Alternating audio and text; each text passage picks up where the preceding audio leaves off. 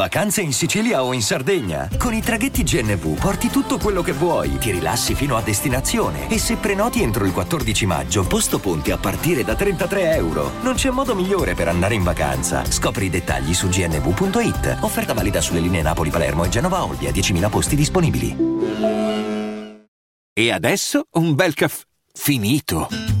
Perché rischiare di rimanere senza caffè quando puoi abbonarti a Caffè Borbone? Prezzi vantaggiosi, costi di spedizione inclusi, tante possibilità di personalizzazione e l'abbonamento lo sospendi quando vuoi. Decidi tu la frequenza, la qualità, scegli tra le cialde e capsule compatibili e crea il tuo mix di gusti e miscele.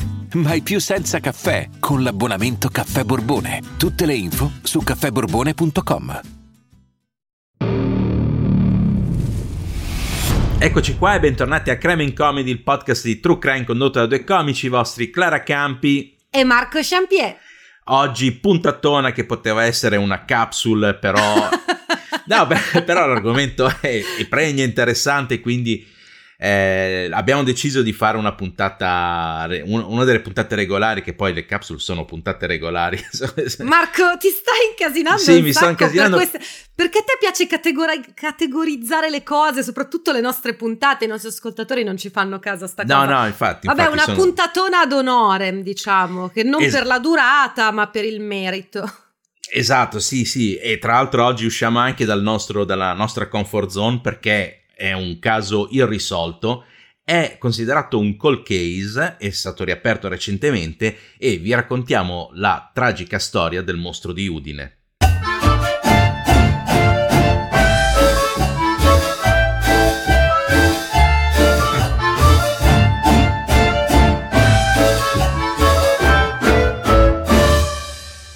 Volevo dire la tremenda storia, invece ho detto la tragica, comunque vabbè, uguale, uguale alla tremenda vabbè, storia. ma è tragica, va bene. sì, sì, no, in effetti, in effetti è tragica, è molto triste ed è anche uno dei motivi per cui non veniamo in Friuli. non è vero. Perché è un posto molto pericoloso. No, ah, scherzo, okay. scherzo. Ma a proposito di andare in giro per l'Italia, vi ricordiamo le live che faremo tra gennaio e marzo, che sono appunto Roma, Genova, a febbraio c'è Bologna, a marzo siamo all'inizio, il 9 marzo a Firenze che è la data nuova, prendete i biglietti perché il posto è piccolo. E sì, poi eh, dician... ma stanno già esaurendo a Firenze. Eh sì, sì, infa- infa- infatti, infatti, per fortuna, grazie. Sì, sì. E, e, poi il 19 marzo siamo a Milano, che invece il posto è grande, e anche gli mm. altri sono grandi, quindi prendeteli lo stesso, non solo perché il posto è piccolo vanno presi i biglietti. sì, anche perché prima li prendete prima potete selezionare sì. il posto, quindi se volete stare un po' più vicini al palco per vederci meglio, che non cambia niente, però... No, infatti, infatti. e, ehm, e, appunto per sapere come, dove prendere i biglietti, come prenderli, eccetera, andate sul sito, c'è il ta- la tab Eventi Live, andate lì, sono, c'è l'elenco di tutte le serate che faremo all'inizio dell'anno prossimo, poi vabbè, ovviamente ne aggiungeremo altre quando ci verranno confermate. E, ehm, e, poi niente, ringraziamo. No, posso così con, con, le, con le, live. Sì, e... sì, sì, le live che sono una puntata del podcast vera e propria girata dal vivo. Lo dico, magari c'è qualche nuovo ascoltatore. Ah, già, giusto, sì, è vero, è vero. Sì, sono puntate normali girate dal vivo. Però esatto. piacciono di più delle puntate normali perché siamo sì. un po' più a nostro agio. Mm. Sì. Comunque, a proposito di puntate normali, no, a proposito non c'entra niente, ringraziamo i nostri supporter, i Patreon, che stanno producendo Crime in Comedy. E grazie a loro stiamo andando avanti ad libitum senza mai fermarci, quindi grazie mille per farci lavorare così tanto. E ringraziamo gli ultimi eh, Crime Stalker iscritti che sono... Allora, Crime Stalker è il, diciamo, il, il tire top di, di Patreon in cui, oltre alla puntata mensile che fra poco tra l'altro uscirà. Eh, facciamo anche una live eh, interattiva con, con voi. E sì, una diretta online. Sì, una diretta online interattiva con voi e ringraziamo le ultime due iscritte che sono Anna Guerzoni e Francesca Loi. Grazie mille per, per il supporto poi ringraziamo ovviamente tu, gli ultimi, gli ultimi, mica tanto perché siamo ancora a ottobre, gli ultimi bristofili, arriviamo a ringraziare tutti ragazzi. Gli ultimi sì, bristofili iscritti che sono Martina Amanda, Giorgia Martinelli, Piero Palù che è un ritorno, grazie mille Piero, Gioia Esmeralda Soglia, Raffi J, Simone Quonda, Arianna Pozzi, eh, Simone Dabraio, Flavia Zanier, Sara, Alessandro Puce, Alessia Crebbi, Giulia Cerbo, Luana Ghisi, Valentina Fagnani, Maria Paglicci, Rosanna Gervasoni, Irene, imperatrice di tutte le galassie, metti una buona parola per noi. Poi Giobrina del gruppo di Telegram, grazie mille Gio e Deborah. Quindi grazie mille a voi Patreon, per, a voi Patreon, a voi Bristofili per, per supportarci e facciamo gli auguri di compleanno a ai Patreon che fanno gli auguri, che, che fanno gli auguri, che fanno che hanno compl- fatto gli anni in questi sì. giorni. O li stanno per fare, no, no, li hanno già no, fatti. Li hanno già fatti, li hanno già fatti. Sì. Per... So per... Metti che qualcuno è scaramantico, noi li facciamo dopo. Noi li facciamo sempre dopo, quindi è, è vero. Quindi facciamo appunto gli auguri di compleanno a Vita, a Compagnone Code e a La Monfi. Grazie mille, eh, grazie mille, eh, tanti auguri di, di buon compleanno. E eh beh, tanti auguri e grazie di essere Patreon. Noi vi siamo gratissimi, ragazzi. Sì, vi siamo graticole. No, no, non lo so, non lo so.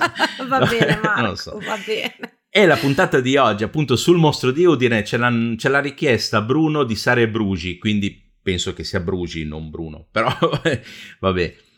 Comunque... Noi riportiamo quello che ci viene comunicato. Esatto, quindi eh, c'era una richiesta loro. Allora, è una storia un po' complicata perché appunto non c'è un, col- non c'è un vero mm. colpevole, mm. no? Ci sono delle indicazioni di massima no? sì. su, su, chi potrebbe essere il colpevole ed è una storia appunto un call case che si svolge, che va avanti dal, dall'inizio degli anni 70 fino alla fine degli anni 80, quindi un bel ventennio mm più o meno. Ci sono tanti. Sì, il ventennio dei film polizieschi, non a caso. sì, quindi... dei poliziotteschi. È vero, i poliziotteschi. Dei poliziotteschi che tante cose qua sembrano un po' uscite dal, dai poliziotteschi. Tra l'altro, appunto, copre un arco temporale che eh, in Italia è stato molto pesante perché ci sono tutti gli anni 70 del, del, dell'Italia armata, delle brigate rosse, delle, de, del, come si dice, gli anni, no, no, gli anni di, cupi de, degli lì. attentati, sì, esatto. Sì. E poi ci sono gli anni 80 che sono stati dedicati al mostro di Firenze. Mm. No? E quindi eh, il mostro di Udine in realtà è passato un po' sottotono, anche per, per, per, per la tipologia di vittime che faceva, perché sì. sono quasi tutte prostitute. Mm-mm. E poi, tra l'altro, eh, tante di queste vittime sono state accorpate a posteriori. Ok. Ok, quindi ci sono probabilmente non, eh, non, è una persona sola che ha ucciso tutte queste donne qua, ma adesso vediamo. Ok. Inutile anticipare, adesso vediamo, perché la nostra storia comincia il 21 settembre del 1971, quando Fulvia Candotti in eh, Viale delle Ferriere, che è una strada di Udine di fianco alla stazione, cioè in realtà uh-huh. sì, è lì molto vicino alla stazione, comunque vicino a, ai binari dei treni, trova la macchina di una sua collega, che è Irene mm. Belletti. No? Okay. Irene Belletti ha 35 anni, si avvicina alla macchina, guarda dentro ed è uno spettacolo allucinante perché Irene è tutta completamente sporca di sangue e la macchina è piena di sangue. Mm. Tra l'altro, subito dopo che trova la, la, la, macchina Fulvia, cominciano ad arrivare i giornalisti. Cominciano ad mm. arrivare i giornalisti perché c'è stata una telefonata anonima che ha detto al giornale di, di, di Udine che appunto c'era una donna sgozzata in, via, in Viale delle Ferriere. No? Okay. E appunto la donna sgozzata è appunto Irene Belletti, che ha 35 anni e fa la prostituta per mantenere il figlio di 13 anni, perché okay. è da sola. Okay? E purtroppo... Eh no, certo. Eh, prostituta... Allora, secondo me prostituta non è un termine offensivo, lo vorrei chiarire, no. però visto che qualcuno si offende si dovrebbe dire sex worker adesso. Però boh, mi sembra veramente... Eh eh, però, andare però, a cercare motivi sì, per offendersi, poi non sì, so. Sì, eh, vabbè, ok, una, una, è, una, è, una, sex worker. Okay. Saranno quasi tutte sex worker. Scusatemi se, se, se ho offeso qualcuno, non, no. non volevo... Ma secondo me non hai offeso nessuno. Ho puntualizzato per evitare che ci puntualizzino dopo nei commenti. Sì, Ho sì, fatto sì. io il posto loro. Assolutamente. Comunque, eh, appunto, l- la telefonata è arrivata prima addirittura che Fulvia trovasse la macchina. No? Mm-hmm, certo. Quindi è, è, probabilmente è qualcuno che aveva o, già, o aveva già trovato la macchina o qualcuno che ha compiuto l'omicidio. In realtà, eh sì. appunto, la, la, telefonata è anonima, quindi non si sa chi, chi ha chiamato. Gli inquirenti scoprono che Irene è stata uccisa con nove coltellate mm. e poi le è, stata tagliata, e le è stata tagliata anche la gola. Non è un tentativo di rapina perché trovano la borsa sotto il sedile della macchina con ancora i soldi dentro. Siamo nel 1971, c'erano 12.000 lire. 12.000 okay. lire nel 71 erano anche abbastanza soldi. E finisce lì la storia. In realtà gli inquirenti non hanno piste per, per seguire, per, per, indagare. Probabilmente è stato un cliente, ma chi? Anche perché mm-hmm. non c'erano ancora le tecniche investigative scientifiche di oggi che possono andare a vedere DNA o cose del genere, no? Passa un anno e il 6 novembre del 1972 un'altra sex worker, che è Elsa Moruzzi, viene trovata eh, nell'androne di un palazzo in centro a Udine con la testa sfondata e un tentativo di strangolamento. Ok. No? Uh, viene, lei ha 52 anni e viene indagato il, il, suo convivente, che è questo Enzo D'Agosto, che però ha un alibi e quindi viene scagionato dal, dall'omicidio di, di Elsa. È l'alibi è che non era agosto. È l'alibi esatto che, che era novembre, che, che quindi no, non, era, non, era, agosto. Passano tre anni. Passano mm. tre anni senza che ci siano altri omicidi sex worker. Però nel dicembre del 75 Eugenia Tilling, di 50 anni, viene uccisa a coltellate e con la gola tagliata, viene trovata nel suo appartamento. Ok, quindi qua mm. ritorna eh, l'emo iniziale. Esatto, il, sì, sì, anche se la prima è in macchina, lei nell'appartamento. Sì, però tipo la seconda è stata uccisa proprio con una modalità diversa, invece qui ritornano le coltellate e sì. ritorna il taglio alla gola. Esatto, esatto. Allora, per questo omicidio viene, diciamo, indagato un certo Walter Lizzi, che è un commesso che conosceva appunto Eugenia, che faceva anche lei la, la sex worker, e lui a un certo punto comincia a confessare, cioè non è che confessa, lui comincia a dare delle informazioni che poteva sapere solo chi era già stato sulla scena del delitto. Mm. Gli inquirenti continuano a interrogarlo e alla fine lui confessa. Lui confessa, viene processato e condannato. Anni dopo, nel senso negli anni Ottanta, poi lui dirà che eh, è innocente, che in realtà è stato il mostro di Udine. Quando si comincerà a parlare del mostro di Udine, che è stato il mostro di Udine a uccidere Eugenia, che lui è innocente in realtà mm. non, non, verrà mai scagionato da, da questa ritrattazione. Eh, eh, non lo so, è un po' poco come, come, come eh. elemento dire no, non sono stato io stato il mostro di Udine, cioè ci devi dire se tu hai fatto una falsa confessione, perché hai fatto una falsa confessione, ti hanno forzato, come abbiamo visto, succede, può benissimo succedere. Sì, sì. Però, cioè, motiva questa cosa. Non è che scopri che all'improvviso c'è il mostro di Udine e dici, ah no, ma non, non, sono stato io la cosa che ho confessato, è stato questo qua. Mi è venuto in mente solo adesso. Eh sì, cioè. infatti, esatto, esatto. Mm, adesso mm. che avete nominato il mostro di Udine sui giornali, è stato lui. Eh. No, il fatto è che comunque questo Walter comunque aveva dato delle, delle indicazioni che poteva sapere solo o chi aveva compiuto l'atto o chi aveva visto Ok. No? Quello che era successo. È possibile anche che le domande fatte agli inquirenti fossero un attimo tendenziose. Ma è, è estremamente probabile, cioè non sì. sto mettendo in discussione quello, però. Assolutamente, assolutamente. Comunque, il 6 maggio del 1976 in Friuli si scatena quello che viene chiamato l'Orcolat. Non so, adesso io non so come, come eh? si pronuncia esattamente in, in dialetto friulano. Allora, l'Orcolat sarebbe una leggenda, no? Eh, mm. sarebbe lo, l'orcaccio che è stato rinchiuso nelle montagne della Carnia ed è la causa dei terremoti. Nel 6 maggio del 1976 c'è stato un tremendo terremoto in Friuli che ha, diciamo, preso 77 paesi, no? Lì, mm. l'intorno, roba che le è stato sentito a, cioè in tutto il nord Italia e anche in Jugoslavia, mm-hmm. eccetera, e ci sono stati 990 morti e sono finiti 45.000 persone, sono entrate, mh, hanno perso casa e, e tutto quello che avevano per questo terremoto. Mamma, no, vabbè, è una tragedia terribile, però non ho capito perché all'improvviso siamo nel mondo del Signore degli Anelli. Cioè, eh sì, no, è succe- che... Perché c'è, cioè, ok, il terremoto va bene, sì. però pensano che è stato un orco? No, ovviamente ah, okay.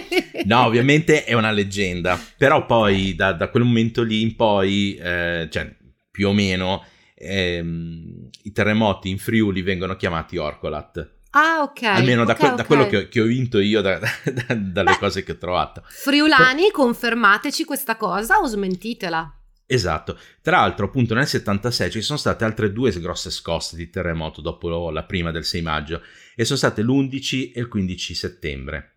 Ok. okay. Quindi è stata una, una discreta tragedia. Sì. E quindi le cose che poi sono successe in quel, in quel periodo lì sono passate un po' in sordina, anche certo. sui giornali. E infatti il 21 settembre Maria Luisa Bernardo, di 26 anni, che è un'altra sex worker, che lavora appunto per mantenere due figli e ha un marito che non può lavorare perché è gravemente ammalato di diabete, viene trovata in un, in un, in un campo a Moruzzo che è a 12 km da Udine. Mm. No, lei è stata uccisa con 22 pugnalate in tutto il corpo, non, non localizzate, però sembra che partano dal, dal collo, dalla schiena e poi si, si estendano no, al resto del corpo. Intorno a mm. lei, dove viene trovata, non, non ci sono tracce di sangue. Quindi è possibile che sia stata uccisa da una parte e poi abbandonata in questo, in questo campo. Eh sì. Gli inquirenti eh, stabiliscono che l'omicidio è un po' troppo violento per essere un, uh, che ne so, un cliente che non voleva pagare sì. o qualcuno no, del, del, genere. Quindi è possibile, loro dicono, cioè pensano che sia stato qualcuno che ce l'aveva con lei, no? Che... Sì, in realtà mm. poco distante da, da, dal corpo, poi trovano la macchina. In effetti scoprono che l'omicidio è avvenuto dentro la macchina, perché la macchina è completamente imbrattata di sangue. Ok. Qui è la prima volta che la polizia mette in correlazione il primo omicidio, quello del 71 di Irene Belletti, con, con questo qua, perché le modalità mm. sono più o meno le stesse. No? Sì. In macchina, tutte e due coltellate, tante coltellate, la prima con 9, questa volta con, con 22. E la prima volta che viene fuori che potrebbe esserci un mostro, no? mm-hmm. Che si aggira per Udine, che eh, si, se la prende con appunto le, le, le sex worker. Ok. In realtà, dopo qualche giorno, un uomo si fa avanti come testimone. Mm. No? E lui dice di essere stato il penultimo no? Uh, cliente di Maria Luisa Bernardo quel giorno lì e di aver visto poi un uomo biondo coi baffi che saliva in macchina con lei e andava via. Ok. Ok. In effetti, wow, che ritmi di lavoro. Eh sì, in effetti in macchina poi, oltre al sangue, oltre al macello che trovano, trovano anche un cappello biondo effettivamente e un profilattico con un pelo biondo all'interno. Ah. ah siamo nel 76, no? Allora, innanzitutto c'è, ancora, c'è anche la coincidenza che Maria Luisa Bernardo e Irene Belletti sono state tutte e due uccise il 21 settembre, una del 71, mm-hmm. l'altra nel 76, no? Poi appunto sì. c'è questo profilattico col pelo biondo e questo cappello biondo. Ovviamente siamo nel 76, queste prove non portano ad indagini scientifiche come le conosciamo oggi, no? Beh, certo, certo, perché vabbè, comunque sono abbastanza sicura che riuscissero a matchare i capelli, però dovevano avere un sospettato. Così eh. solo il capello da solo non ti porta niente, anche lo sperma, ai tempi loro facevano i gruppi sanguigni, però come sappiamo da altre puntate, eh, alcune persone sono non secretori e esatto. quindi non puoi risalire al gruppo sanguigno dallo sperma. Esatto, mm-hmm. però questo omicidio qua farà riaprire il caso nel 2019 perché nel 2019 esce una docuserie eh, girata da Matteo Lena, il regista Matteo Lena, che poi scriverà anche un libro sul, sul mostro di Udine, che è eh, Nella tela del ragno, una roba del genere, o L'ossessione del ragno. Adesso mm sì, una, una, cosa così, che è una specie di libro autobiografico sull'indagine che ha fatto lui su, su questo omicidio. Comunque, su, que- su, questa serie di omicidi, no? Comunque, appunto, Matteo Lena fa questo, do, questa docuserie per Sky, mm-hmm. in cui a un certo punto riescono a risalire ai documenti appunto di, di questo omicidio della, della, Bernardo e trovano all'interno del, del faldone ancora delle buste, in realtà sono delle buste da lettera, No, quindi perché nel 76 non è che stavano lì a mettere nelle, nelle buste di plastica, okay. mantenere le prove in, ta- in tonse. Beh sì, anche perché, cioè, mettiamoci nei panni de- degli investigatori e tutto. Negli anni 70 non è che tu dici, ah ok, tra 30 anni tirano fuori il DNA da qua. Cioè, non no, ti infatti. viene in mente, ci sta. Anzi, io sono sempre stupita da quando trovano dei reperti che possono analizzare col DNA. Cioè, sono sempre stupita che li abbiano veramente conservati sì, per anni. Sì, esatto, esatto.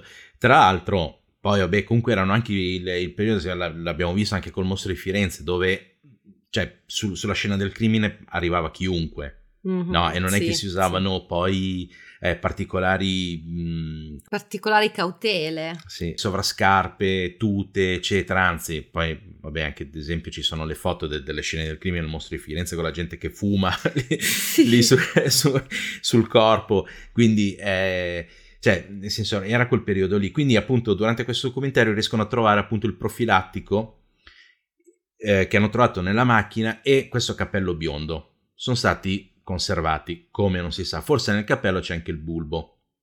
Uh. Eh, alla, diciamo che eh, da, da questa cosa qui hanno riaperto il caso per vedere chi potrebbe essere ad aver lasciato il cappello e il profilattico. Siccome in questo documentario come consulente c'è Luciano Garofano, ma ovviamente. Ovviamente, cioè lui, lui c'è sempre.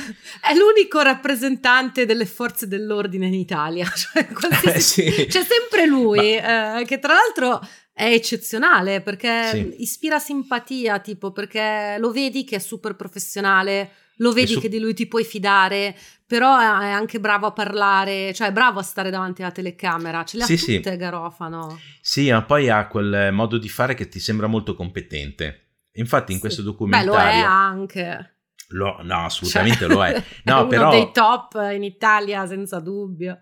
Ma assolutamente, no, però lui dice, cioè nel senso, lui anche in questo documentario, no, che trovano appunto il profilattico, trovano lui però lo dice perché poi ti, uh, ci sono due familiari delle vittime che vengono avvisati di questa cosa che potrebbero riaprire il caso se loro hanno voglia di partecipare come parte civile, eccetera. Mm-hmm.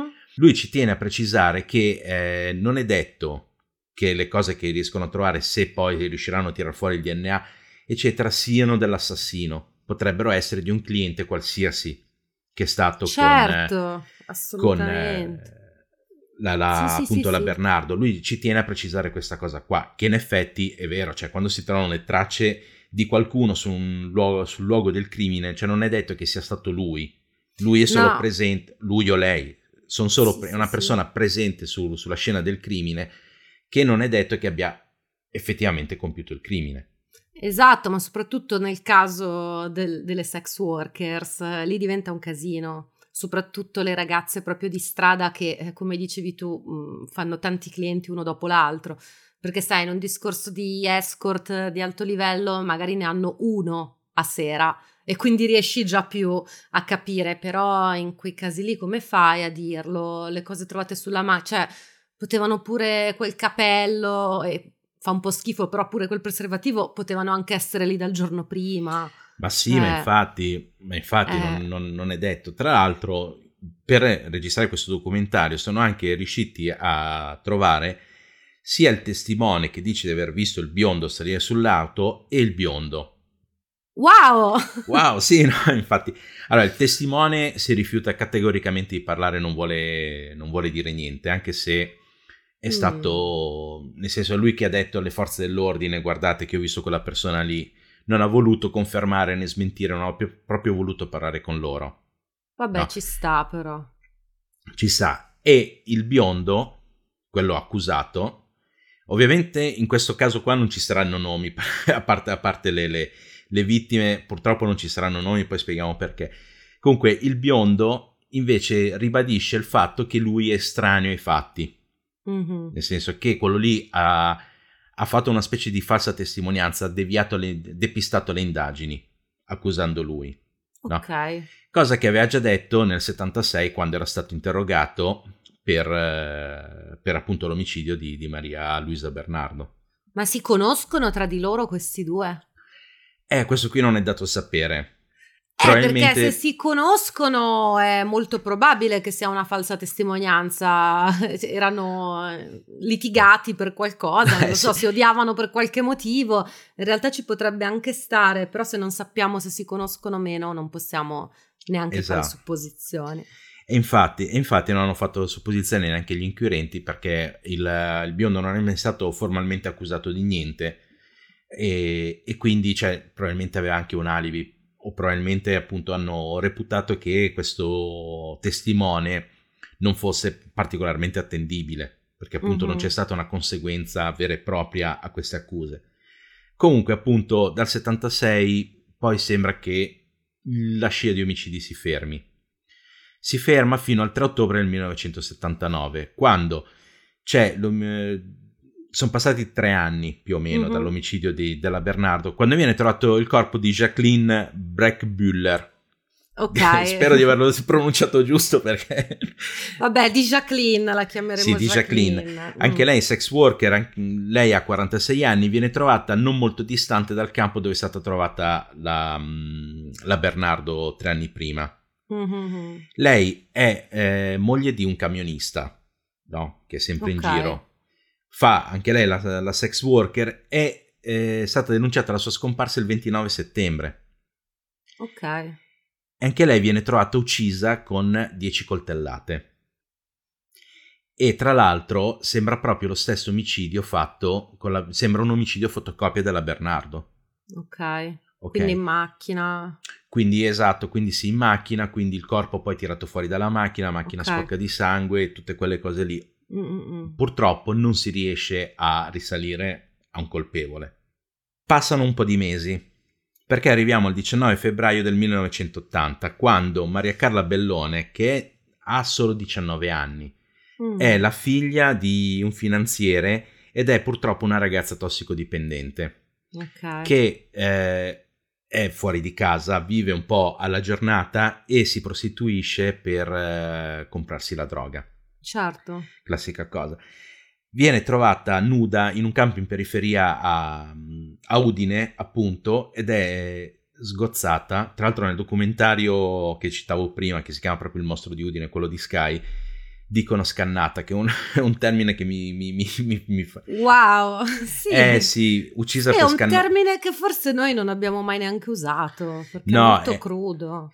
È molto crudo, però è un termine tecnico, perché sì. descrive appunto il, il, taglio della gola. E, ehm, però qua comincia, diciamo, un, un modus operandi che si ripeterà per altre vittime successive. Ossia, oltre ad avere la gola tagliata, non ha coltellate sul corpo, non ha segni di difesa, però ha un taglio longitudinale sul ventre che va da, da sotto il seno fino quasi al, um, al pube. Che paroloni. Esatto. longitudinale, okay. Longitudinale, cioè nel senso quindi eh, sì, verticale, sì, no? sì. che va fino, fino, al pube, che evita il, l'ombelico, è fatto di fianco all'ombelico. È un taglio, pare okay. molto pulito, e quindi fatto con uno strumento molto affilato che potrebbe essere un taglierino e o un bisturi. Mm. No, perché i, bordi del, de, quando si taglia col coltello i bordi sono molto più frastagliati. Ok. No, il bisturi invece è fatto apposta per eh, tagliare, mm, diciamo, in modo netto. Sì, no, sì. Per, perché, ok. E mm, appunto eh, arriva fino, cioè c'è, c'è questo taglio che evita l'ombelico, è molto pulito e all'inizio sembra uno di quei tagli che fanno i medici mh, mm, per fare il parto cesareo negli anni 60 e 70. Eh? eh Veramente? Sì. No, aspetta, aspetta. Sì. Cioè, ti aprivano la pancia così negli anni 70? Sì. sì. Davvero? Sì, sì io non, non, lo so, non c'ero. Cioè, non, non facevo ancora. ne, non neanch'io, ancora neanch'io c'ero e non, non, mi intendo di tagli cesarei, però non, non, dovrebbe tagliarti la pancia a metà. Eh. Wow. infatti, non, no, infatti è leggermente laterale, cioè adesso sì, non sì, è che, sì, che, è lunghissimo, eh? cioè nel senso non okay. è, infatti si vedono le foto, non, non, è proprio lunghissimo. Beh, rispetto ai tagli cesarei che fanno adesso, sì che è lunghissimo. Sì. Cioè, se li compare. In effetti, in eh. effetti sì. Allora cominciano a fare le indagini su appunto la, la morte di Maria Carla Bellone. Indagano sul, sull'ambiente che frequentava, sui locali che frequentava, sugli avventori, eccetera, e riescono appunto a ricostruire più o meno la vita che, face, che faceva questa ragazza qua, no? Mm-hmm.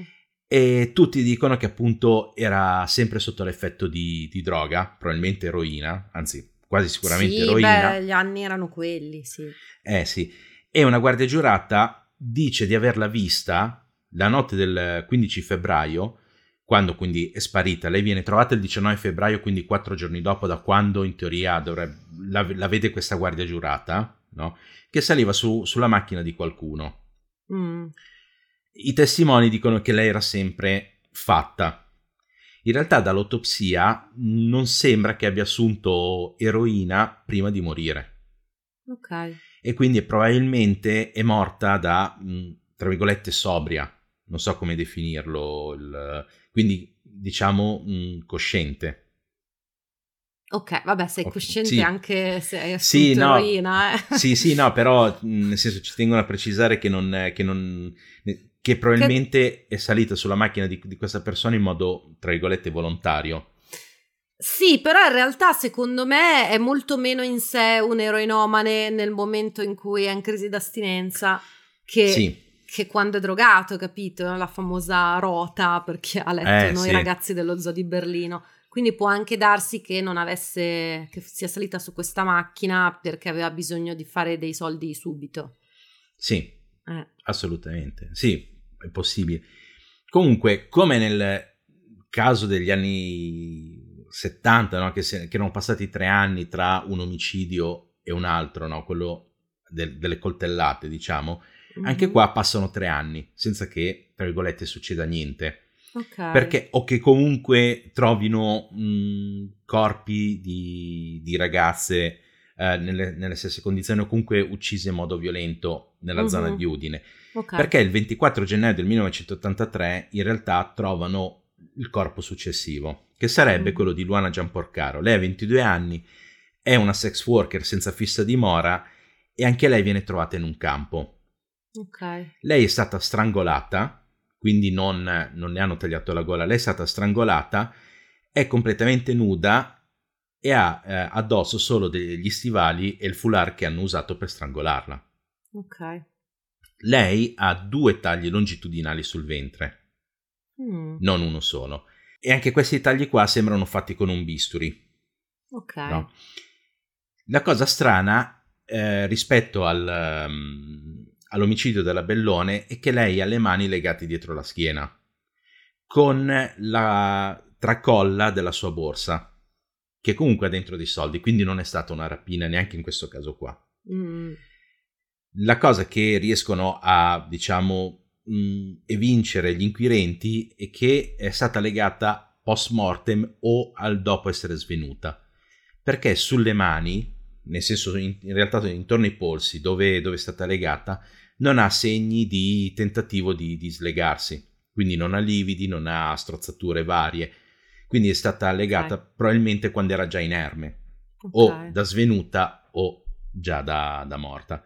Però appunto mm-hmm. l'omicidio è stato per soffocamento e non per, ehm, e non, cioè, e, e non per altro. I tagli sono stati fatti post mortem.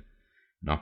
E non ha neanche segni di violenza sul corpo, quindi non, non, si è difesa, non c'è stata una colluttazione, non ha lividi, non ha cose del genere. Un'altra sex worker, amica di questa Luana, denuncia un medico di Padova. Mm-hmm. Che è un cliente, eh, diciamo, di, di, di varie sex worker della zona. Lui va fino a Udine. Ed è, pare, molto appassionato di violenza Ok. Nel senso che si eccita con eh, la violenza e lui e questa sex worker, questa amica di, di Luana, eh, dice che lui le ha confessato varie volte di essersi eccitato durante le operazioni a cui assiste perché lui è un medico anestesista. Oh mamma! e quindi è una roba... Mamma mia, che roba inquietante, cioè anestesista fa quasi ancora più paura che gli altri medici con, e, queste, infa... con queste fisse, mamma. Però mm. con l'omicidio di Luana potrebbe tornare perché appunto pare che lei sia morta da inerme, no? Da, mm. nel senso che comunque qualcuno le abbia fatto qualcosa, quando era inerme. No? Ok. Però eh, le indagini su questo fantomatico medico padovano non portano a nulla. Ovviamente Nel non senso si sa... che non lo trovano? Nel senso che in realtà non so se non lo trovano, lo trovano, lo interrogano, non, ha un alibi, mm. ha qualcosa, però non portano a nulla perché non si sa il nome di questo medico. Non si sa che cosa è successo dopo. Cioè, nel senso, che belli i casi italiani, che belli. Molto veramente belli. soddisfacente parlarne. Sì. Esatto, esatto.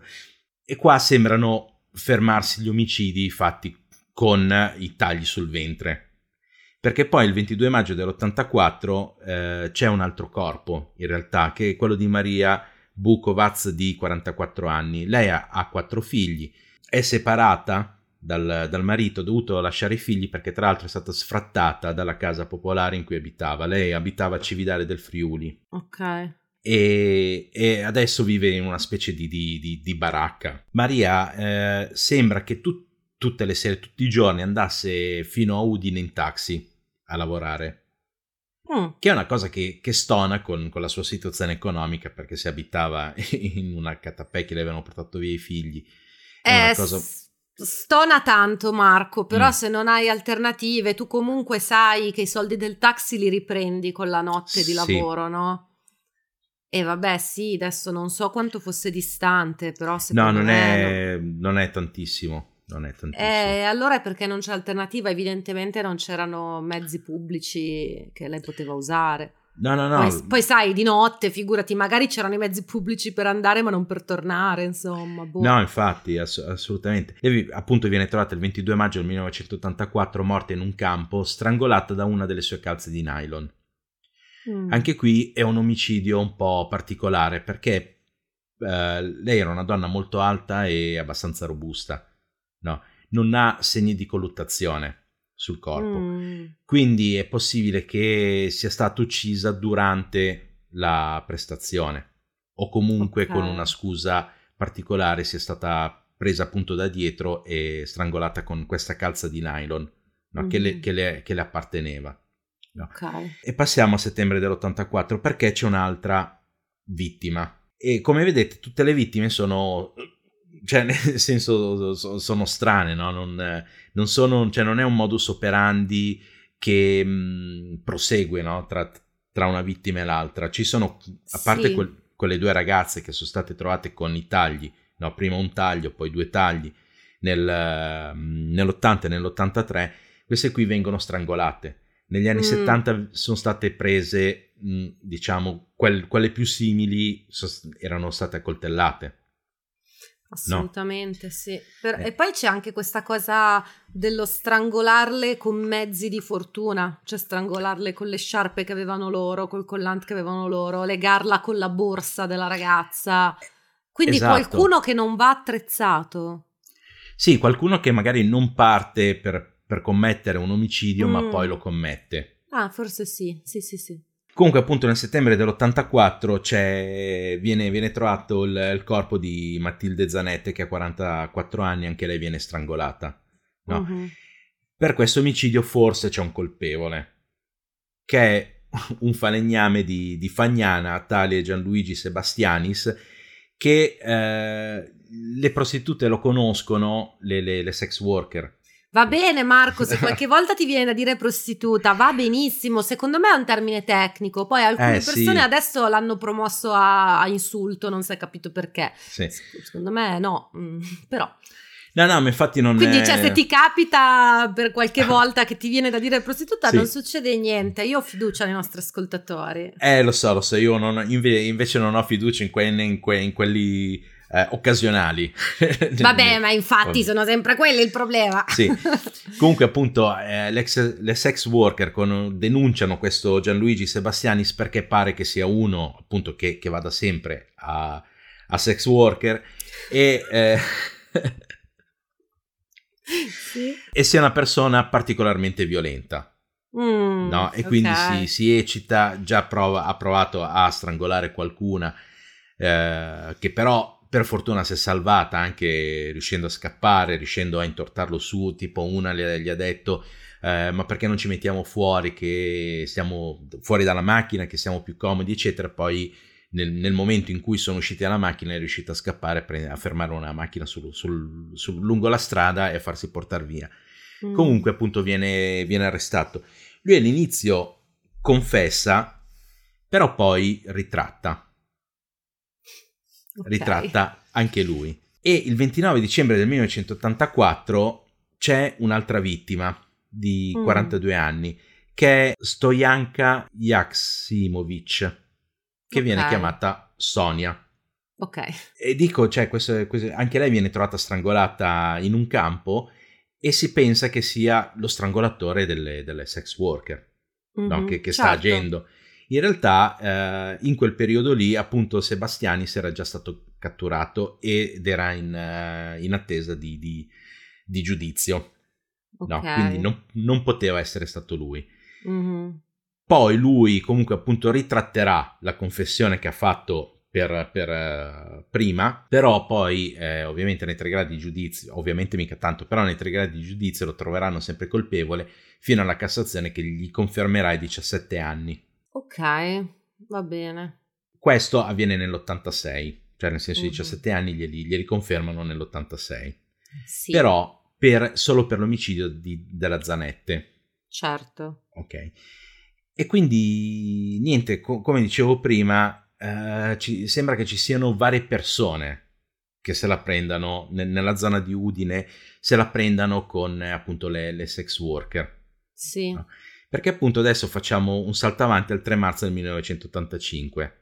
Ok. E qua c'è una storia tristissima perché... Eh... Perché fino adesso grandi risate e no, festeggiamenti. No, infatti, infatti, no, più che altro per la storia di questa, cioè di, di, di, di questa vittima che è Aurelia Januszewicz, che perché okay. è, lei è figlia di madre friulana e padre polacco. Okay. È nata nel 43, mi pare, 42-43, durante la seconda guerra mondiale a Parigi in okay. Francia. Okay? ok. I genitori, quando lei aveva due anni, sono morti sotto un bombardamento. Mamma mia. Mm. E lei è stata portata in Friuli, essendo appunto figlia di una donna italiana, è stata portata in Friuli e affidata a un orfanotrofio. Ok. Non si sa esattamente cosa è successo in quell'orfanotrofio, però lei cresce, diciamo, da, dalle cronache un po' sbandata. No tanto che viene a un certo punto anche ricoverata per, eh, per essere una, in ospedale psichiatrico perché è troppo disinibita. Ok. Ok. Quindi, quindi diagnosi ninfomane, per usare i termini esatto, dell'epoca, brava. che tu non lo volevi dire, però è un termine dell'epoca. No, eh sì, no, sì, comunque sì, diagnosi ninfomane. Il, il primo ricovero avviene intorno ai 17 anni poi, durante la, la sua vita, verrà ah, ri, ricoverata altre sette volte. Ah, caspita, ma sempre per quello? Sempre, sì, sempre più o meno per quello lì. Sempre per ah. eh, quello anche, penso, prostituzione e cose sì, del genere. Sì, però prostituzione ti possono arrestare, non ti possono ricoverare, no? Però eh. ma io avevo letto che in realtà la ninfomania che veniva diagnosticata a destra e manca non è mai veramente esistita. È più una mm. fantasia erotica di alcuni uomini. Sì, ma infatti... Che... Sì, no, che appunto sessualizzano magari dei problemi psicologici di alcune persone, perché non... Sì, Insomma, sì. questa idea della ninfomania che si ha poi nella pratica non erano veramente persone che si comportavano come potrebbe pensare qualcuno a sentire la parola certo. linfoma. Vabbè, però niente, mi è venuto in mente che ho letto sta cosa, ma non ho fatto degli studi approfonditi, quindi smetterò, che poi mi sgridano. No, no, no infatti. però questa tra... è una chiacchiera da bar, io ho un sacco di puntate che non lo dico, scusa Marco. Il Crime no, no, Comedy io voglio che ve la vivete come una chiacchiera da bar, perché noi siamo due amici, siamo anche amici vostri e parliamo sì. di crime e siamo ossessionati dal crime, quindi sappiamo un sacco di cose, cioè non è che siamo due a cazzo che parlano, però... Certo è comunque una chiacchiera da bar. Ci tengo, ci tengo. Scusa, no, procedi. No, no, ma infatti a proposito di chiacchiere da bar, eh, eh, parlando di questo omicidio nel documentario, quello lì appunto su Sky, eccetera, c'è un uh, giornalista scrittore che a un certo punto dice una cosa che a me ha fatto una tristezza assoluta, perché lui dice in quegli anni lì ti ricoveravano appunto per eh, ninfomania perché dicevano che eri disinibita, che, te, mm. che eri una tentatrice, eccetera, però dopo che tutto il paese si era approfittato di te. Eh beh, certo, chiaro. Chiaro, perché appunto persone che purtroppo magari con problemi cognitivi e cose del genere appunto venivano rinchiusi, però diventavano il bersaglio dei de, de, de peggiori istinti umani. no. Assolutamente, sì. Assolutamente. E, ehm, appunto lei viene trovata morta, uccisa anche lei con le mani legate dietro la schiena, con la gola tagliata e lei ha tre tagli sull'addome, mm. più un altro simile a quelli lì di precedenti, sì. più un altro eh, trasversale eh, ai tre tagli, sotto vicino al pube. Quindi okay. ha tre tagli verticali e un orizzontale piccolino lungo sotto lo stomaco praticamente. Sì, sì, sì. Okay. Okay. E, e, quindi questo omicidio viene accorpato agli altri due precedenti e pensano che appunto questo qua sia del mostro di Udine perché sarebbe il terzo omicidio no, fatto con eh, appunto gola tagliata e eh, tagli longitudinali. Ok. Ok. E arriviamo all'ultimo omicidio ufficiale. No che avviene il 26 febbraio del 1989. In realtà il 26 febbraio arriva una telefonata ai carabinieri che è stato trovato il corpo di una donna no? in, un, uh, in un campo vicino a San Bernardo di Godia, vicino al fiume Torre. Mm-hmm. No. I carabinieri vanno a vedere effettivamente c'è questa donna no? che eh, sembra abbia subito violenza perché ha le calze calate e le mutande calate, ha i vestiti strappati ed è riversa, eh, diciamo, stomaco a terra, okay. quindi prona, ok? Viene girata e il carabiniere che, che, che, interviene, che tra l'altro è protagonista di questo documentario, uh, dice che è una cosa impressionante perché non aveva più la, cioè aveva un buco profondissimo sulla gola. Ok. La cosa particolare è che ha un, uh, il taglio anche lei sul, sullo stomaco verticale e ha un cerotto sotto il mento okay. non, hai docu- non hai documenti e grazie al cerotto sotto il mento riescono a risalire all'identità di questa donna perché sotto il cerotto ha dei punti. Ah, ok. Eh, I carabinieri vanno a vedere appunto all'ospedale per, dando la descrizione di, di, questa donna. Effettivamente qualche giorno prima una certa Marina Lepre si era presentata all'ospedale perché era caduta per terra, si era tagliata sotto il mento e le avevano dato tipo 6 o 7 punti, una roba del genere. Ok e quindi riescono a risalire appunto all'identità. È Marina Lepre, anche lei è una donna di, di, di 40 anni che ha avuto, diciamo, un brutto divorzio, no? Okay. Da, il marito da, eh, si chiama Roberto Peruc, no?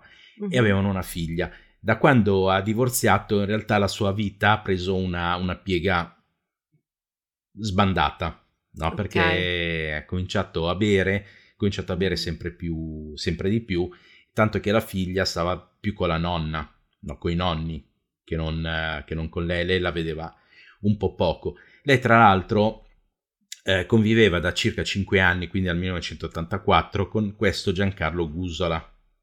Ok. Questo Giancarlo Gusola dice che Marina era una un po' un attaccabrighe, una che aveva, no, il, che le saltava la, la, la mosca al naso molto facilmente e, beveva perché proprio le piaceva, secondo lui le piaceva bere.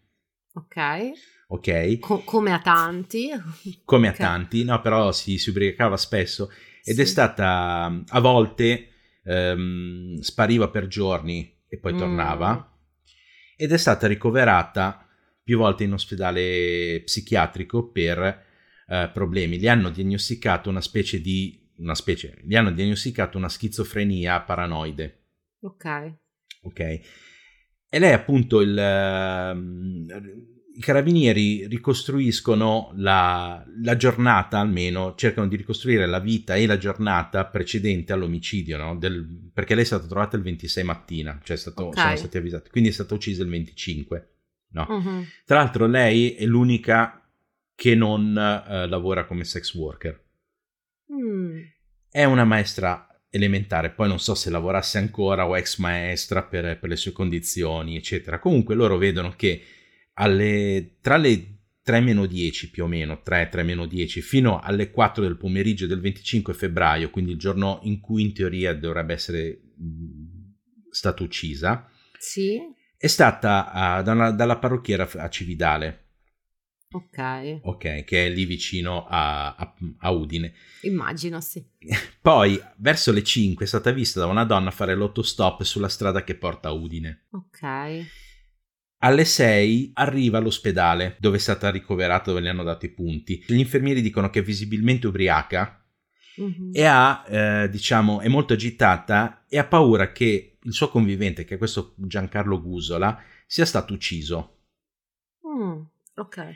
Ok, e riescono a calmarla, comunque la tengono lì un po' perché appunto è in questo stato, dicono, delirante. E poi a un certo punto le sparisce dal, ah, okay. dall'ospedale. Quindi non l'hanno dimessa, è lei che è andata via? Ma in realtà non l'hanno neanche ricoverata, la tenevano lì per, più che altro per, per calmarla. Ok, ok. okay. Alle 9 di sera appare in un bar in via Cividale a Udine. Okay. Via Cividale è la via che porta da, da Udine a Cividale, ovviamente. Se, secondo me c'erano arrivati. Eh, vabbè, no, eh, perché sono andato a studiarmela. In realtà... Tutta la geografia. Hai fatto la cartina, l'hai ricopiata sulla carta sì. da lucido, così sì, esatto, esatto, com- come le elementari con la esatto. lingua. Facendo così. ok. Eh, quando ti impegnavi da piccolo.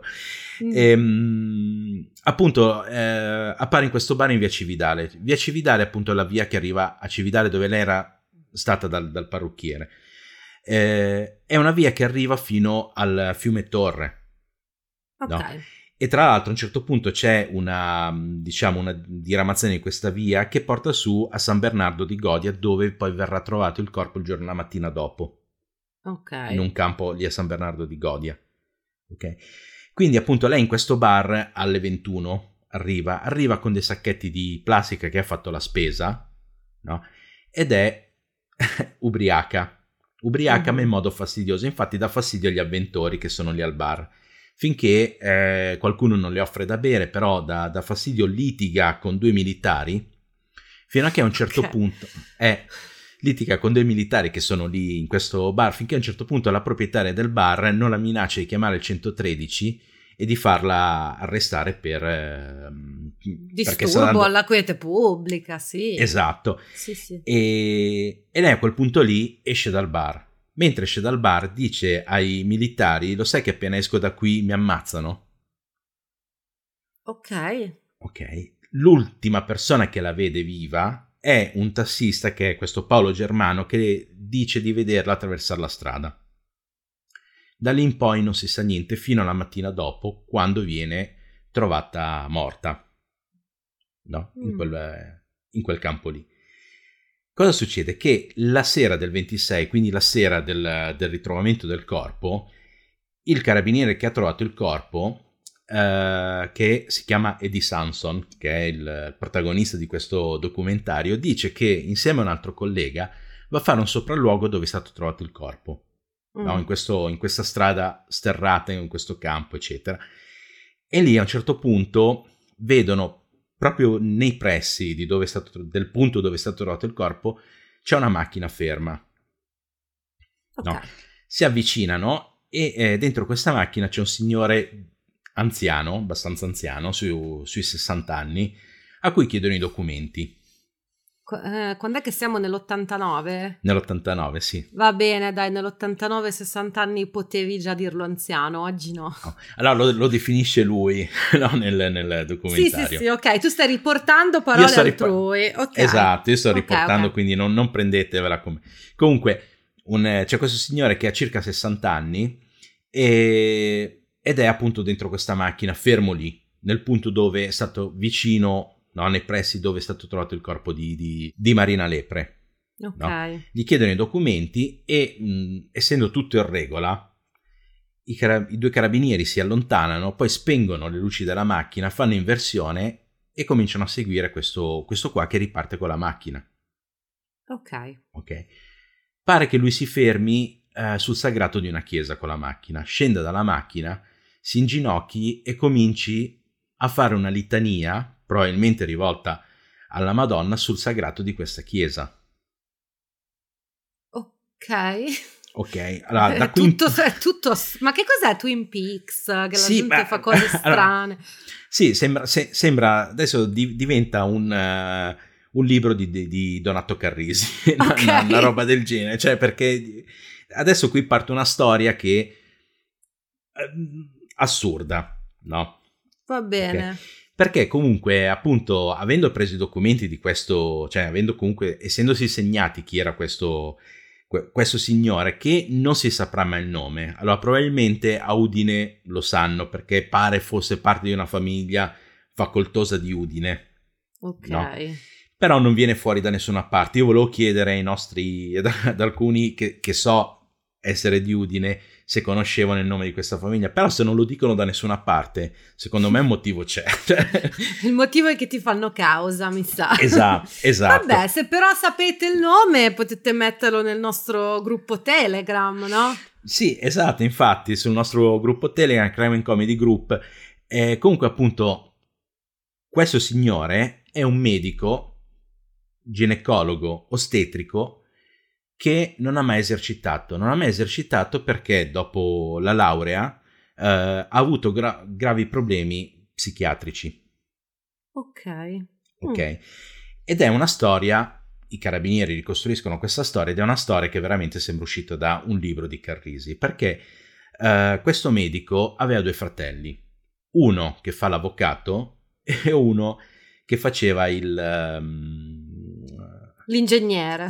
Sì, brava. Eh, Veramente, perché è, perché è, così, è così, medico, avvocato, ingegnere, cioè le famiglie bene vogliono queste tre categorie qua.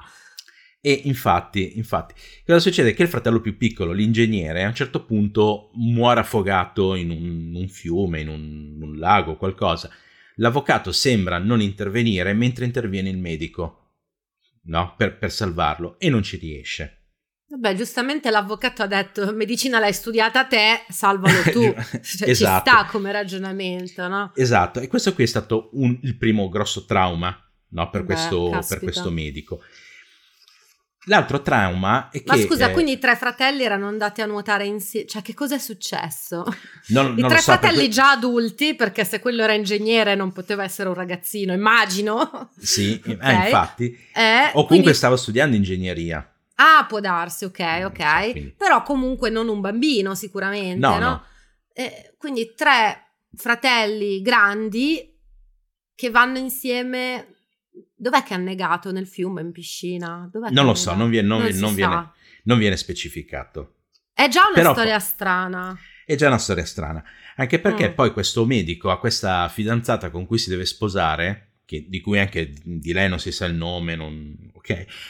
Che a un certo punto lo tradisce con il fratello avvocato.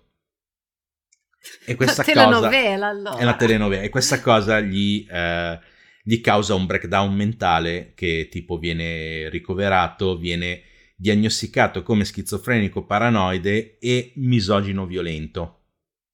Uh, e allora siamo sicuri che veramente la sua ragazza l'ha, l'ha tradito? Magari era tutto nella sua testa, se questa è la diagnosi, no? Ma infatti, adesso, adesso vediamo. Ok, ok. Adesso vediamo tutto, no? No, mi sto appassionando adesso. Sì, e eh no, perché questa qui è la parte più appassionante de- de- della cosa. Comunque, appunto, i carabinieri lo, lo interrogano, no? Lo, lo, convocano e lo interrogano. E lui, senza che gli facciano domande precise, dice che lui non va mai a donne e non va mai a uh, sex worker.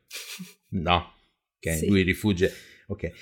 Tra l'altro, vanno anche a casa di questo mm. medico, dove incontrano il fratello avvocato, che diciamo fa da scudo, no? non li fa parlare direttamente col medico. Okay. Uh, uno dei due carabinieri entra in casa, cioè riesce a entrare in casa mentre l'altro sta parlando col, con l'avvocato, riesce a entrare in casa e la casa è tipo piena di polvere, schifosa con tutte le tazze, i, le tazze, scusa, i piatti, eccetera, nel lavandino, piena di polvere, ragnatele, cose così. Però poi sono costretti ad andarsene. Okay. L'avvocato si presenta spontaneamente dai carabinieri il giorno dopo dicendo che suo fratello ha dei gravi problemi appunto mentali, che lui non può essere stato a uccidere que- queste donne perché non può neanche guidare, cosa che poi viene smentita perché appunto l'hanno trovato in macchina di notte, no? quindi non può neanche guidare. Nel senso che magari non ha la patente, però io ho scoperto questa cosa incredibile, oh, che se fai partire la macchina anche se non hai la patente addosso, parte lo stesso. Ah, non parte solo perché la patente addosso? no, ti convincono di questa cosa, ma ah. in realtà si può guidare pure se non hai la patente. incredibile. Possi- in realtà... Cioè, è un realtà... reato, però eh, funziona, cioè si sì, può. Sì, eh no, eh, lo so, lo so. No, ma in realtà allora questo, questo medico, questo fantomatico medico, in realtà la patente ce l'aveva perché i carabinieri gli hanno chiesto i documenti e lui avrà dato, cioè gli avranno chiesto anche la patente la sera del 26 febbraio. Effettivamente sì, perché mentre sei in macchina, però loro sono carabinieri, quindi magari sì magari non hanno pensato a controllare la patente, cioè un conto se sono la polizia locale, che allora sei sulla macchina e ti chiede ovviamente la patente. Sì. Magari i carabinieri hanno chiesto i documenti, lui ha la carta d'identità, cioè può anche darsi. Possibile, eh. possibile. Comunque appunto l'avvocato dice che suo fratello non guida, cosa che poi verrà mm-hmm. smentita da altri testimoni che verranno interrogati su, su appunto questo avvocato. Perché questo avvocato appunto uh, è stato ricoverato così quando i carabinieri vanno all'ospedale psichiatrico per chiedere le cartelle, per chi- parlare col medico che l'ha sì, tenuto... Col, col, me- col medico, cioè l'avvocato è stato internato, stiamo no, no, parlando medico, del fratello medico. Okay, del okay. fratello medico è stato internato, quindi quando poi i carabinieri vanno dove è stato internato per avere una storia clinica e riuscire a capire appunto dove poi gli viene detto che lui è schizofrenico, paranoide e misogino, pare che il primario che l'ha curato dica ah siete qua perché ha ucciso qualcuno. Okay. Probabilmente ha ucciso sua madre. Eh? eh carabinieri. e all'improvviso siamo in Psycho. Esa- esatto. Eh, sì, all'imp- sì, all'improvviso siamo a Plainfield a- sì. da, da Ed Gein. E ehm, effettivamente, cioè, nel senso, questo medico è stato appunto ricoverato, è schizofrenico paranoide e misogino violento, no? Roba, una roba così. In realtà non riescono a incastrarlo su, su niente. Mm. Almeno fino a che una cameriera testimonia che questo medico va tutti i giorni no, a mangiare nel suo ristorante e poi fa una cosa strana. Apre la macchina, apre la, il bagagliaio della macchina, prende una tovaglia e va verso il fiume. Lui, tra l'altro, quando mangia in questo ristorante si porta le posate da casa. Perché lui... per il ristorante mm, va bene, così non dobbiamo sì. lavarle, ok? No, vabbè, che poi, cioè, nel senso, se lui aveva i piatti sporchi così, cioè, si porta le posate sporche da casa, cioè, a lui piaceva mangiare con le posate sporche, no? Comunque. Che bello, che bello. Comunque, Marco, anche questa storia eh, inizia a sembrare una cena con delitto perché i personaggi non hanno un nome, no? Cioè il no, medico, eh. l'avvocato, la cameriera. No, ma infatti, ma infatti è, è, è, la cosa, cioè io ho cercato il nome di questa famiglia e infatti stavo mm. dicendo, adesso chiedo a qualcuno dei sì, nostri sì, follower sì, che sarà di Udine, che saprà sicuramente come si chiama questa, questa famiglia però poi ho detto, se non lo dice nessuno, se non c'è su, da nessuna parte, eccetera, dicono tutti il medico, l'avvocato, l'ingegnere. Eh, perché così. poi c'è direttamente l'avvocato che ti fa causa lui per eh, primo, sì. non deve neanche rivolgersi a uno studio, no? È già pronto. E invece no. perché colpo di scena, lui non è neanche avvocato. Lo sapevo. ecco, okay. lui si spaccia per avvocato, probabilmente si è laureato, però non è nell'albo de- degli avvocati perché pare che abbia partecipato a un furto al castello di Udine dove sono state rubate delle monete antiche perché lui aveva dei grossi problemi di, di dipendenza dal gioco e quindi dei grossi debiti è finito in questo giro di, di, di, di furti e cioè è stato radiato dall'albo degli avvocati, quindi non è neanche avvocato. Cosa sta succedendo? non lo so. Non Cosa lo so. sta succedendo? Che poi abbiamo un avvocato che non è avvocato, fratello di un medico che non è medico, che sono fratelli di, un ingegnere che però è affogato. eh sì. Però appunto, e siamo arrivati alla cameriera, la cameriera che lo vede andare via con questa tovaglia.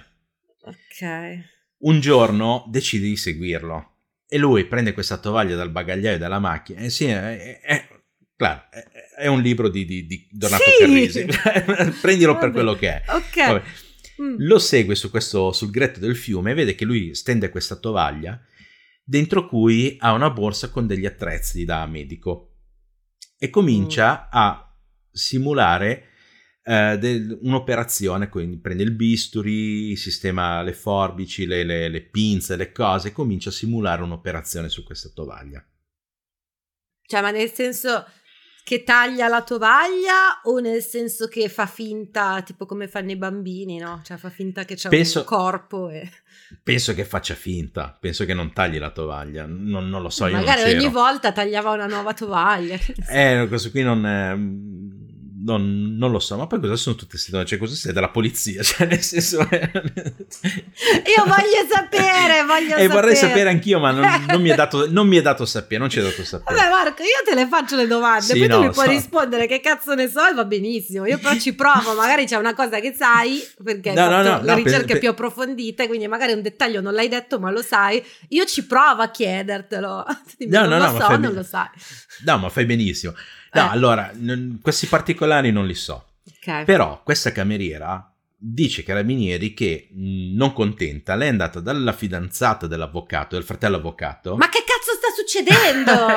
ma non è vero, ma sono balle. Eh, vabbè. No, è andata dalla fidanzata eh. del fratello avvocato sì. e entrambe hanno seguito il medico sul fiume. Entrambe hanno visto questo qua che cominciava a fare questa operazione finta No, la air, sai che c'è l'air guitar, che c'è gente che fa finta di suonare, lui fa l'air operation, no? l'air surgeon. Ma infatti surgeon, no. a sto poveretto regalategli l'allegro chirurgo, c'era già nell'89, sono sicura. Sì, sì, no, ma infatti, ma infatti. Eh. Comunque, quando lui si accorge che queste due donne lo stanno guardando, tira su tutto e scappa. Quindi loro neanche si sono nascoste, cioè gli si sono messe lì dietro a braccia incrociate sì. a guardare. sì, no, no, con le mani dietro, tipo Bumarella. okay. Eh no, no, non si fa così, eh. Comunque, lui scappa. Sì. E quindi ci, ci, dovrebbe essere in teoria un'altra testimone di, questo, di questa cosa che è la, la fidanzata dell'avvocato. Sì. Ok. Um, poi durante il documentario di Sky beccano questa fantomatica fidanzata dell'avvocato che dice sì sono stata con lui eccetera, no io non ho mai visto il medico che, che faceva sta cosa sul, sulla cosa del fiume. Però okay. grazie a questa cosa qua riescono ad avere un mandato per mettere sotto controllo il telefono dell'avvocato. Ok. Ok. Tra le varie telefonate, comunque passano mesi, non riescono a recuperare, cioè a, a vincere niente no, dalle telefonate di questo avvocato, intanto stanno passando gli anni no? Eh sì. Stanno passando gli anni. A un certo punto c'è una telefonata dell'avvocato eh, a, che dice a un'amica che la sera prima stato, c'è stato un grosso temporale ed è stato un problema perché quando c'è il temporale questo medico dà fuori di testa. No, ed è stato un problema anche tenerlo in casa e cose così. Cosa succede? Che alcuni degli omicidi quelli con i tagli verticali, sono stati fatti o le sere di pioggia durante i temporali o i giorni successivi, tra l'altro sempre tipo nel weekend. Mm. No? Insomma, Quindi, era, era, meteoropatico. Era meteoropatico, sì, il problema è che era meteoropatico. Però, boh, io quando piove non, non ho l'energia di andare a squartare qualcuno. Cioè, quando no, piove io mi, mi, odio perché non, non, sono produttiva come al solito. Cioè, no, proprio... eh io, guarda, io non voglio credere nella meteoropatia, non lo so neanche pronunciare, mm. perché mi sembra una roba tipo i tarocchi, cioè dico, ma no, è una cag- cioè non può essere vero. No, Però no. negli anni vedo che, oh, mi influenza tantissimo. Sì, ma io non credo che sia la pioggia quanto la luce. Sì, sì eh, però la pioggia mi dà. Quando sì. piove mi viene anche mal di testa, cioè è proprio una ah, roba ecco. fisica. Eh. Infatti, eh, ma perché lì con, allora, con, con, la pioggia, l'umidità, eccetera, il legno si gonf- tende a gonfiarsi, quindi è probabilmente per quello che. no, scherzo, scherzo. No, la stronzata. No, no, vedi, devo, devo, trasferirmi in California, ca. però tra un sì. po' la California c'è il terremoto, si distrugge. Uffa, l'unico posto del mondo con un clima bello tutto l'anno. Vabbè. Vabbè, andiamo, andiamo avanti. che no, cazzo sta succedendo? No, vabbè, tanto scusa, assurdo scusa, per... sta uscendo no. dai binari perché questa storia è arrivata a un livello di assurdo che... Ma infatti, Va bene. infatti... Allora, mm. uh, dove ero arrivato? Ah, Alla sì, meteoropatia. No, che, ah, meteo... da questo riescono ad avere un mandato per perquisire la casa di, di, di questo medico e questo avvocato che vive comunque col fratello avvocato riescono ad avere sto mandato e che cosa trovano? Un cazzo, cioè nel senso, eh, vabbè, la, la casa fa schifo. Però mm. poi nella stanza del, di questo medico trovano un armadio con i vestiti della madre. ecco, okay. eccoci, eccoci. E trovano anche la valigetta con i, tutti gli strumenti chirurgici, tranne il bisturi. Peccato Ma... che questo ma- mandato gliel'hanno dato nel 96. Cioè, sono riusciti ad ottenerlo nel 96. Cioè, Quindi sono passati per... sette anni. Sì. sì, e loro ci tenevano proprio che quello lì. No, fa... però Marco, ti prego, dimmi che, mm. che in realtà l'avvocato non ha, vera- non ha, veramente un fratello medico, è tutto nella sua testa ed è lui che uccide. Eh, perché sì. il finale deve essere questo. No, allora il finale, il finale è che ah. probabilmente questo avvocato non è mai stato avvocato, non c'entra niente il furto, eccetera, non si è mai laureato. Mm-hmm. Okay. Uh, questo medico aveva sì problemi mentali, ma non c'entrava niente con uh, gli omicidi perché tutte le cose sembrano costruite ad hoc per riuscire ad avere un mandato. Tra l'altro, la trascrizione mm. della telefonata, questa telefonata dove l'avvocato dice che durante le notti di pioggia lui impazzisce, eccetera, non si, non si trovi.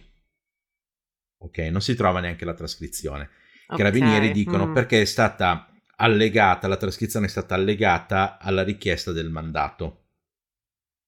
E quindi dopo che ti, cioè, tu fai presenti la richiesta per il mandato, loro ti danno il mandato mm. e, e, strappano i fogli. Cioè, non ha senso sì. questa giustificazione. Sì, eh, sì una, roba, una roba del genere. Tra l'altro viene fuori anche che l'ingegnere è morto, non è morto affogato col medico che tentava di salvarlo, è morto in un incidente stradale. Da giovane, ma comunque è morto in un incidente stradale. Perché stava piovendo. Perché, esatto, perché la, la, Aggiungiamo la strada... questo dettaglio di cui sì. non abbiamo nessuna prova, però ci esatto, sta. Perché stava piovendo. Ha perso il e... controllo dell'auto perché c'era troppa acqua, è successo così. Probabilmente sì, probabilmente sì. Probabilmente non c'è stata neanche la liaison tra l'avvocato e la fidanzata del medico. Eh, infatti. Probabilmente, no, cioè nel senso che lui comunque aveva dei problemi mentali già, già, già da prima e poi è stato ricoverato effettivamente per schizofrenia, cioè nel senso probabilmente una roba del genere. Mm-mm. E tra l'altro, ah sì, poi in casa gli trovano anche delle lettere sì. dedicate alla sua, questa fantomatica fidanzata che l'ha tradito, che però le lettere sono sì lettere d'amore in cui lui parla con la fidanzata, cioè lui scrive a questa fidanzata, che però a un certo punto prendono una piega assolutamente delirante. Che, che sorpresa. che, sorpre- che, sorpresa. Comunque, eh. nel 97 non viene dato luogo a procedere contro questo medico. Dopo sette anni che sono su sto medico, riescono, eh, non viene dato luogo a procedere. Però durante questi sette anni non ci sono stati altri omicidi. Durante questi sette anni non ci sono stati, c'è un stato un omicidio poi nel 91 di una ragazza che è stata, però è stata trovata solo strangolata. Mm. E viene stato questa ragazza si chiama Nikla Perabò ed è stato mh, mm, accusato dell'omicidio Bruno Leita. Ok. okay. okay.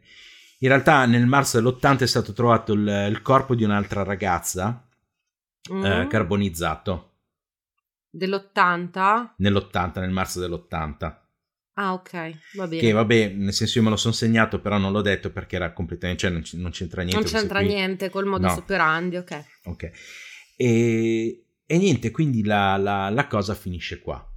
No, la storia finisce qua, che sono stati dietro questo medico, questo medico non, non pare, cioè nel senso hanno dato la colpa a questo medico e hanno continuato a dare la colpa a questo medico finché il medico mi pare che nel 2008 è morto. Okay. E quindi eh, morendo lui, essendo l'unico, il caso è stato archiviato. Certo, essendo l'unico sospettato. Essendo sì, essendo l'unico mm. sospettato, il caso è stato archiviato fino al 2019, do- dove dopo il ritrovamento per il documentario di Sky eh, de- de- del profilattico col, col cappello, eccetera, hanno riaperto il caso per analizzare queste prove qua. Non ho trovato diciamo, aggiornamenti, quindi non so se poi li hanno analizzati o non li hanno analizzati, se sono no. lì che stanno... Ma guarda Marco, cioè secondo me non ha neanche senso 40 anni dopo. Sì, cioè, no, no. onestamente, adesso eh, dirò una cosa molto cinica, no? Però comunque queste cose costano, no? Sì. Quindi se bisogna investire su delle indagini, è meglio investire su cose più recenti perché cioè 40 anni fa come fai? Poi sì. anche lo dicevi anche tu, non si sa neanche come sono stati tenuti questi reperti perché non c'erano le conoscenze tecniche per eh, conservarli no, cioè... nel modo giusto, non per cattiveria. E quindi mi sembra veramente Ma... Mm, super, cioè non lo so, è una cosa che se fossi io la responsabile del budget per le indagini, una cosa così, tra l'altro con una costruzione del caso così traballante, cioè allora, sì, non allora... darei l'ok per fare queste indagini a distanza di 40 anni. No, allora neanch'io, anche perché effettivamente non si... Allora, ci sono in realtà quattro vittime che possono essere ricollegate al, uh-huh. a questo fantomatico mostro di Udine, se, se è mai esistito un mostro di Udine, che sono quelle lì che avevano le, le quattro ragazze che avevano i tagli verticali sullo sì. stomaco, che sembrano l'unica cosa riconducibile a una firma, che sono appunto Maria Carla Bellone, Luana Giamporcaro, Aurelia Janusevitz e Martina, Marina Lepre. Sì, no, no, ma sicuramente queste quattro sono state uccise da un serial killer perché è una roba sì. troppo strana quei tagli, è troppo sì. strano. E io non escluderei che anche altre vittime siano state uccise dalla stessa persona.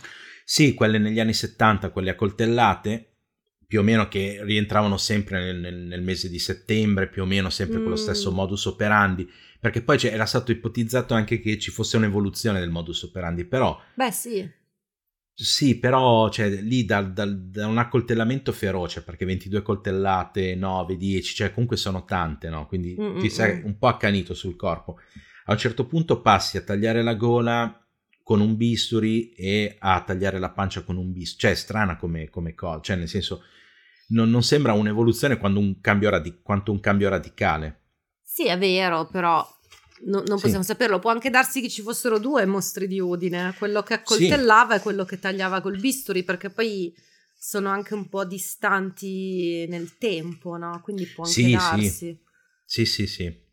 Assolutamente, ma poi potrebbero esserci di- degli omicidi copycat.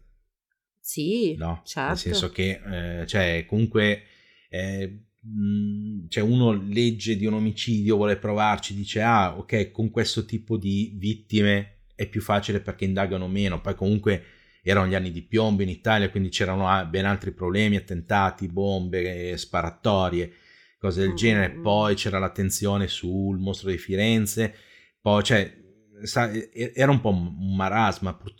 La cosa triste è che le vittime erano, sono le vittime quelle che interessano meno alla società. Purtroppo. Eh sì, sì, sì, abbiamo affrontato l'argomento in, in diverse puntate. Eh. Però appunto, come forse ho anche già detto, mh, mm, c'è anche l'altra faccia della medaglia, nel senso che mh, mm, magari non, non, si indaga tanto su queste vittime, sì, perché vengono viste come cittadine di serie B e questo è orribile. Però magari non è solo cattiveria da parte delle forze dell'ordine, è che con una linea di lavoro di quel tipo fare le indagini diventa veramente una roba impossibile, soprattutto in quegli anni dove non avevano le telecamere in tutte le strade. Ma infatti, ma infatti sì, esatto, poi il, il problema è anche quello lì che eh, con, con, chi è stato, cioè nel senso chi è stato veramente. Eh. Ok, perché magari uno vede, che ne so, un cliente, ma che ne sai che quello lì è effettivamente l'ultimo cliente ed è l'ultima persona che, che, che è stata con lei, quindi il probabile omicida. No. E infatti, cioè perché quest... appunto nelle, cioè, nel caso di femminicidio tu mm. indaghi nella vita privata della vittima e trovi la persona che ce l'aveva con lei, no? In questo caso... In questo caso è, un po de- è, è, molto difficile, ma è per questo qui che dovrebbero riregolamentare tutto il, la, l'ambiente del sex working e eh, cioè renderlo legale, così almeno hai traccia e no, eh, cioè, nel senso... Sì, ma è un discorso super mega complicato quello, eh, perché sì. sembra facile dire è meglio che tutto sia legale, però in realtà ehm, la tratta de- de- delle donne, perché comunque c'è anche sì, una tratta esatto. in corso così, non verrebbe bloccata da quello, anzi... Eh, come si vede in alcuni paesi del nord, sì. dici wow, hanno risolto il problema della prostituzione, poi vai a gu- fa- ci, ci guardi con uno sguardo più profondo e vedi che che no, è, è, tutto molto complicato. Sì, sì, no, no, allora, sì, la mia era, era, una provocazione, nel senso che... Ma vabbè, ma ci sta anche che tu l'hai detto dal punto di vista tipo delle indagini, no? Dici almeno sì. facendo così questi casi qui li risolviamo più facili, no, ci sta. Sì, ma in realtà non, secondo me in un ambiente più regolamentato ci sono anche meno casi del genere. Mm. Poi comunque oggi, poi non so se magari non, non, non arrivano agli onori della cronaca, però magari ci sono anche meno omicidi del genere proprio per una questione di telecamere, sì, per una questione che... 100% Marco, per forza, per forza. Mm. Perché adesso e... lo sai che non la fai franca. No, esatto, sì, adesso è molto più difficile farla, farla franca. Mm-hmm. E niente, questo qui era la storia del eh, mostro di Udine che purtroppo, cioè, purtroppo è, un, è un cold case è un caso senza trama, nel senso che almeno fino eh alla... Eh sì, perché non sappiamo veramente la storia. No, no, è una cosa che, boh, cioè nel senso sì, di, alla fine fai l'elenco delle vittime, racconti un po' la storia delle vittime, però non, non è che c'è un, cioè è molto difficile anche per noi, anche per me per prepararmi su una cosa del genere, che devo ricordare un sacco di cose che ho la memoria di un pesce rosso, infatti. Ma infatti e... tipo io li, li, evito come la peste i casi irrisolti, invece Marco cede alle richieste ogni tanto. Cos'è sì, il, tuo, cedo... il, tuo, terzo caso irrisolto che hai fatto fino adesso, sì. nonché il terzo in totale di Creme Comics. Sì, sì, sì, ma infatti, ma infatti basta casi irrisolti perché... Ah vabbè, è, dai, è non, troppo... ess- non, essere così estremista, no, però... Vabbè cioè, anche noi, che cazzo vi raccontiamo? Poi no, inizio esatto. a delirare io perché non sapendo cosa dire, no, vi no, parlo della mia meteoropatia così a caso. sì, no, infatti, sì, no, poi, cioè, allora, la, la, cosa, la, cosa, più divertente è quella, li, questa fantomatica storia di, di, di, di questo medico. No, quella che... è figa, quella, quella, sì. quella, è interessante, però resta sempre con la frustrazione di quanta quanta di questa storia è vera e quante sono cazzate, non potendo verificare i nomi, i personaggi, boh. Esatto. Quindi, mm. Esatto. E niente ragazzi, quindi questa qui era la, la, storia del mostro di Udine, speriamo che vi sia piaciuta un minimo. Io ce l'ho messa tutta per renderla comprensibile. E interessante e niente seguiteci sui nostri social fateci sapere cosa ne pensate su Spotify o altrimenti che si possono commentare le puntate, usate poche parolacce perché se, no Spotify vi, vi, vi, blocca. E poi eh, potete scriverci sui nostri social che sono cremencomedy.podcast su Instagram, poi c'è Cremen Comedy Group su Telegram, poi c'è il sito cremencomedy.it dove trovate lo shop per le magliette e eventi live per i biglietti delle live e quando abbiamo date nuove eccetera che vengono confermate li mettiamo tutto. Esatto, esatto. E poi visto che ci siete, se siete sì. già su Instagram, mettete mi piace anche a vitescomode.podcast. Sì. Perché stanno per arrivare delle, delle, novità, insomma, perché quella pagina lì quando si ferma il podcast diventa un po' dormiente, però adesso si risveglierà, quindi se non avete già messo il mi piace, mettetelo. Assolutamente, assolutamente. E niente, noi ci sentiamo settimana prossima per una nuova puntata di Crime Comedy e fra poco anche con vite scomode. Uh, vabbè, sì, tanto l'avevamo già praticamente detto sì. in tutti i modi. sì, sì, sì, no, vabbè, l'avevamo anche già annunciato in vite scomode. Sì, mm. tra un po' riparte, ancora qualche giorno di pazienza. Esatto. e niente, ci sentiamo settimana prossima. Ciao, grazie. Ciao, ciao.